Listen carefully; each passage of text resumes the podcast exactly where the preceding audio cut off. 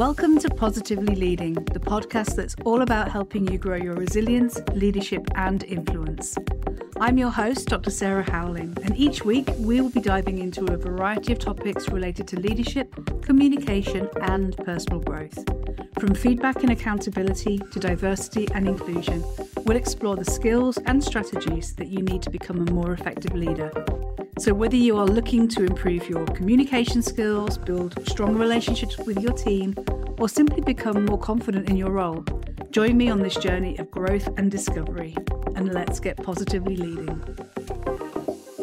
Hi, and welcome to this episode of Positively Leading. It is the fourth and final episode in our series of four on feedback, and specifically how we can reimagine feedback and take it from flawed to fabulous. We have explored so much in the last three episodes. We've been thinking about why feedback is really important, how it can be really hard to give and receive it well, I've shared some growth principles. I've shared also some ideas about different kinds of frameworks, both to give and also to receive feedback. And then today, we're going to be moving into thinking about a culture of feedback and specifically how you can create one in your team or in your school or your organization. So, specifically today, we're going to cover the consequences of not having a culture of feedback and I'm going to share six strategies that will help you to build a culture of feedback. So, let's dive in with the words of Ken Blanchard. He says that feedback is the breakfast of champions. But what happens when breakfast is skipped and you grab a quick, unsatisfying mid morning bite? Or perhaps when breakfast is a bowl of muesli when what you really wanted was waffles and maple syrup. Feedback like breakfast, has to be tailored to what you need, when you need it, to power up and succeed. Now, it's a hot topic in the world of business and in education, and it's also really contentious, complex, and hard to do. And it's even harder to do right, and the risk of getting it wrong can be so high. Because when feedback is absent, irregular, or just done badly, it can have devastating consequences for an individual, for a team, or for a school. Now, in our schools, our focus is and should be on students, and that's where leaders regularly focus their efforts, improving feedback to students in the classroom. But all of us, everyone, students and staff alike, need it to learn and grow. So, by creating a culture where feedback and honesty are valued, it can really help you to boost morale and to build a thriving school. And you can increase staff and student performance and satisfaction and mm. health and happiness all in one fell swoop. Now, I want you to visualize the importance of feedback by considering this metaphor. And that is that if you were to fire a rocket to the moon, but your aim was off by 1%, you would actually miss the moon by almost 2,000 miles. So these tiny, small errors can have consequences of a much greater magnitude. And in your school, without regular, small, meaningful readjustments, you could miss your goals at the end of the year. And having this would have a significant impact on student and staff experiences and outcomes. And often it's not only the outcomes that are affected. Often, you know, as leaders, we focus on systems and structures and programs and we design shiny new things, new performance management or lesson observation models. But unfortunately, they can fall short of the mark. And often this is because it's compounded by the human behaviors and a lack of training in how to give and receive feedback, how to build that feedback rich culture where we are able to share, to learn, and to grow together. Now, feedback, as we've seen in the first three episodes in the series, is ineffective if it is judgmental, if it's subjective, if it is controlling. Because all too quickly, these can lead to fear and resentment and compliance, or the appearance of compliance, whereas actually what we really want is that culture of growth and commitment. Similarly, feedback conversations which are haphazard or wishy washy because leaders feel ill equipped to have the conversations despite knowing their importance this can lead to teachers being stuck and with untapped potential. Now, in so many schools, teachers and leaders lack the training, the skills, and the confidence to give effective and meaningful feedback to colleagues. And they often feel so uncomfortable having these conversations that they say nothing. And we can cling to the hope that and the belief that things were actually going to improve on their own. So, a couple of questions to you before we get started with our strategies. What or to what extent is meaningful feedback present or missing from your own leadership, your team, or your school? Okay, so question number one, just check in, check in with yourself. And question number two is what feedback conversation might you have been avoiding or do you need to have? And is there something you're holding back saying? So, again, just check in with yourself. And then now let's think about the, the steps or the strategies, six strategies that will help you to create a powerful, feedback rich culture. Now, we've thought about in the last few episodes that feedback is a really powerful tool for professional learning and growth in any organization. And we want this culture of open, honest, and kind conversations. And I call them catalytic conversations because they're conversations that are powerful, positive, and productive. And we want to call people to greatness in a spirit of growth and in the context of strong relationships. Okay, these are the, these are the, the intention that sits behind this. Now, our first idea is to create an environment where people feel safe to give and receive feedback. And this starts with you, the leader. All eyes are on you as the leader of your team, whether that's uh, the leader of a whole staff team, as a senior leader, or a faculty or department or year group leader as a middle leader. By asking for feedback and responding constructively to it and even rewarding it, you begin the process of normalizing it. Always remembering that your title alone means that it can feel unsafe to tell you the truth. You can't just rock up and ask somebody, Do you have any feedback for me? or What could I do better? Because your team are unlikely to respond to that, at least not initially, because nobody wants to be seen to criticize their boss and nobody wants to be put on the spot in that way. So ask yourself, you know, how can you consciously set it up in advance? For example, you could ask someone to watch out for certain behaviors in a meeting and feed back to you. You could ask two questions. You know, what's one thing I could do differently to be a better leader for you, and how do you suggest I might do that? These two questions are just simple but powerful, and they often provide small tweaks to implement straight away. And that can show that you've listened and that you value the feedback.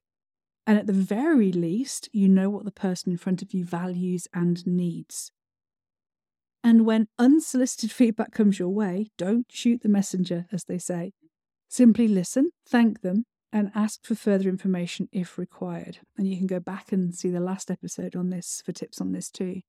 So, working hard to create an environment where people feel safe to give and receive feedback starts with you as the leader. Now, the second strategy is to be, build feedback into everything you do with your team. So, if feedback only comes when it's corrective, it can make it much more difficult to normalize. So, by making feedback a regular event with focus always on learning and growth, it can become a super powerful tool.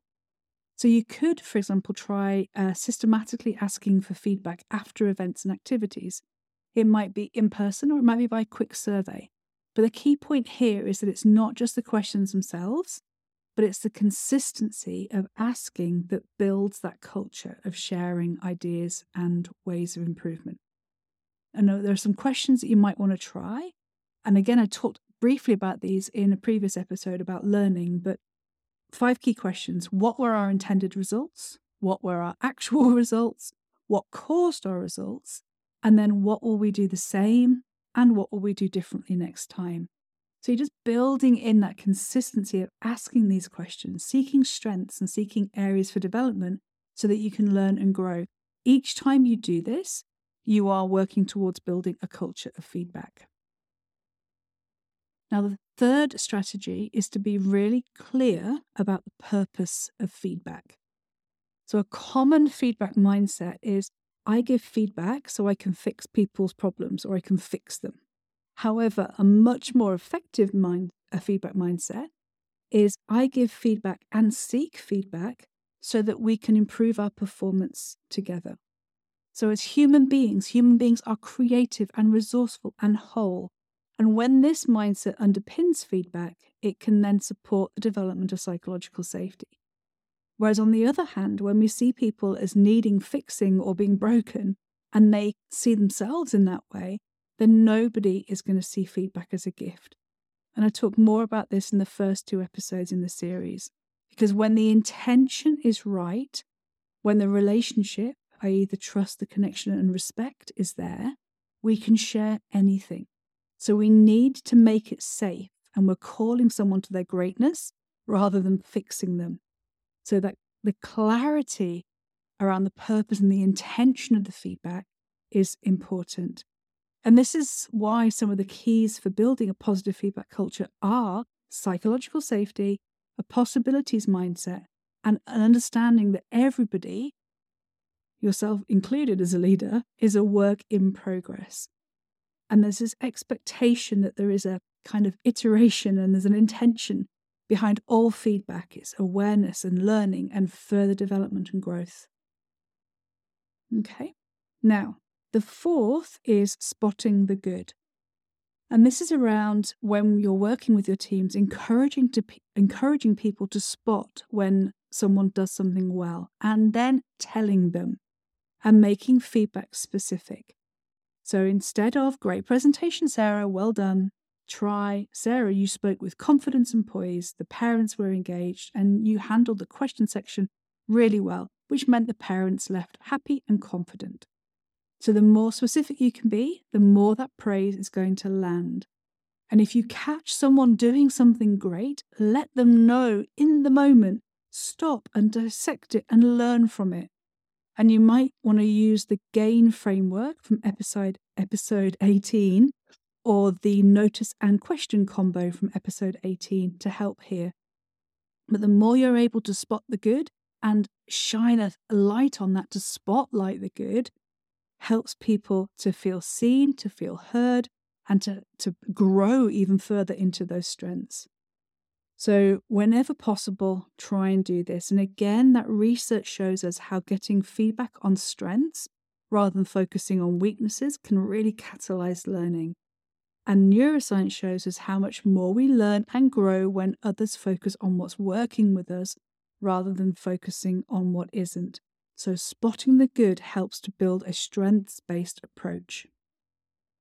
Now, the fifth strategy is to equip leaders and teachers with the tools and strategies to give and receive effective feedback. Now, leaders are unfortunately rarely trained in feedback, and when they are, normally it's only one way how to give feedback. So, the training might include how to observe a lesson and tell a teacher what they did well and what they might need to improve. So, we're observing, delivering feedback, and we're moving on. However, but for feedback to be not just effective but super powerful, we want to be building in a, a dialogue, not a monologue, with all staff trained in how to give and receive feedback.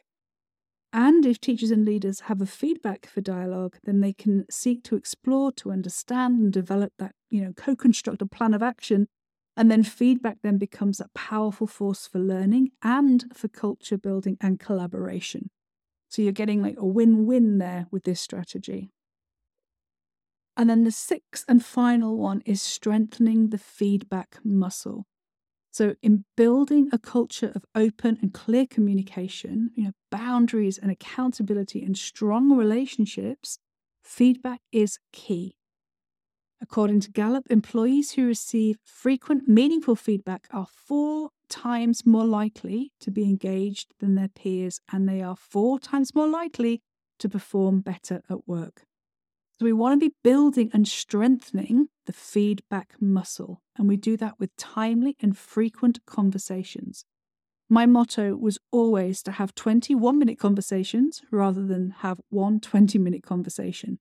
Now, it's the time taken would be the same, but those shorter, focused conversations could have a much greater positive impact on relationships and results. And as a bonus, having faster, more frequent feedback conversations also means you can better balance feedback over time. So there is more appreciative feedback than praise and criticism. So remember that positive psychology research suggests a ratio of at least three to one to keep us well, but moving towards five to one, positive versus negative, to help us to really truly thrive. So strengthening that feedback muscle enables us to do that 21 minute conversations rather than one 20 minute one. So taking these six steps these and implementing these six strategies can really help to improve team and school capacity and can promote that culture of learning and excellence as well. So that's a wrap for today. And also, it's a wrap for the series of four on feedback. So let's just look back over the time that we've spent on these four episodes. In episode 17, we reimagined feedback and explored my core growth principles. In episode 18, we explored how to give feedback that feels good, that people want to receive, and that makes a difference. And again, some strategies there to support you with that. Episode 19 was about how to receive feedback, even if you didn't ask for it and you don't agree. And then today, how to build a culture of feedback in your team or your school. Now, so many leaders and schools that I work with struggle with this, hence this four parter. And it genuinely is my heartfelt hope that it has helped in some way, shape, or form.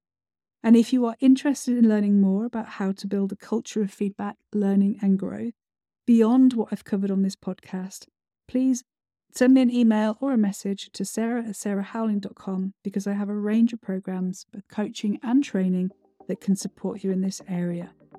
So until next time, keep on positively leading.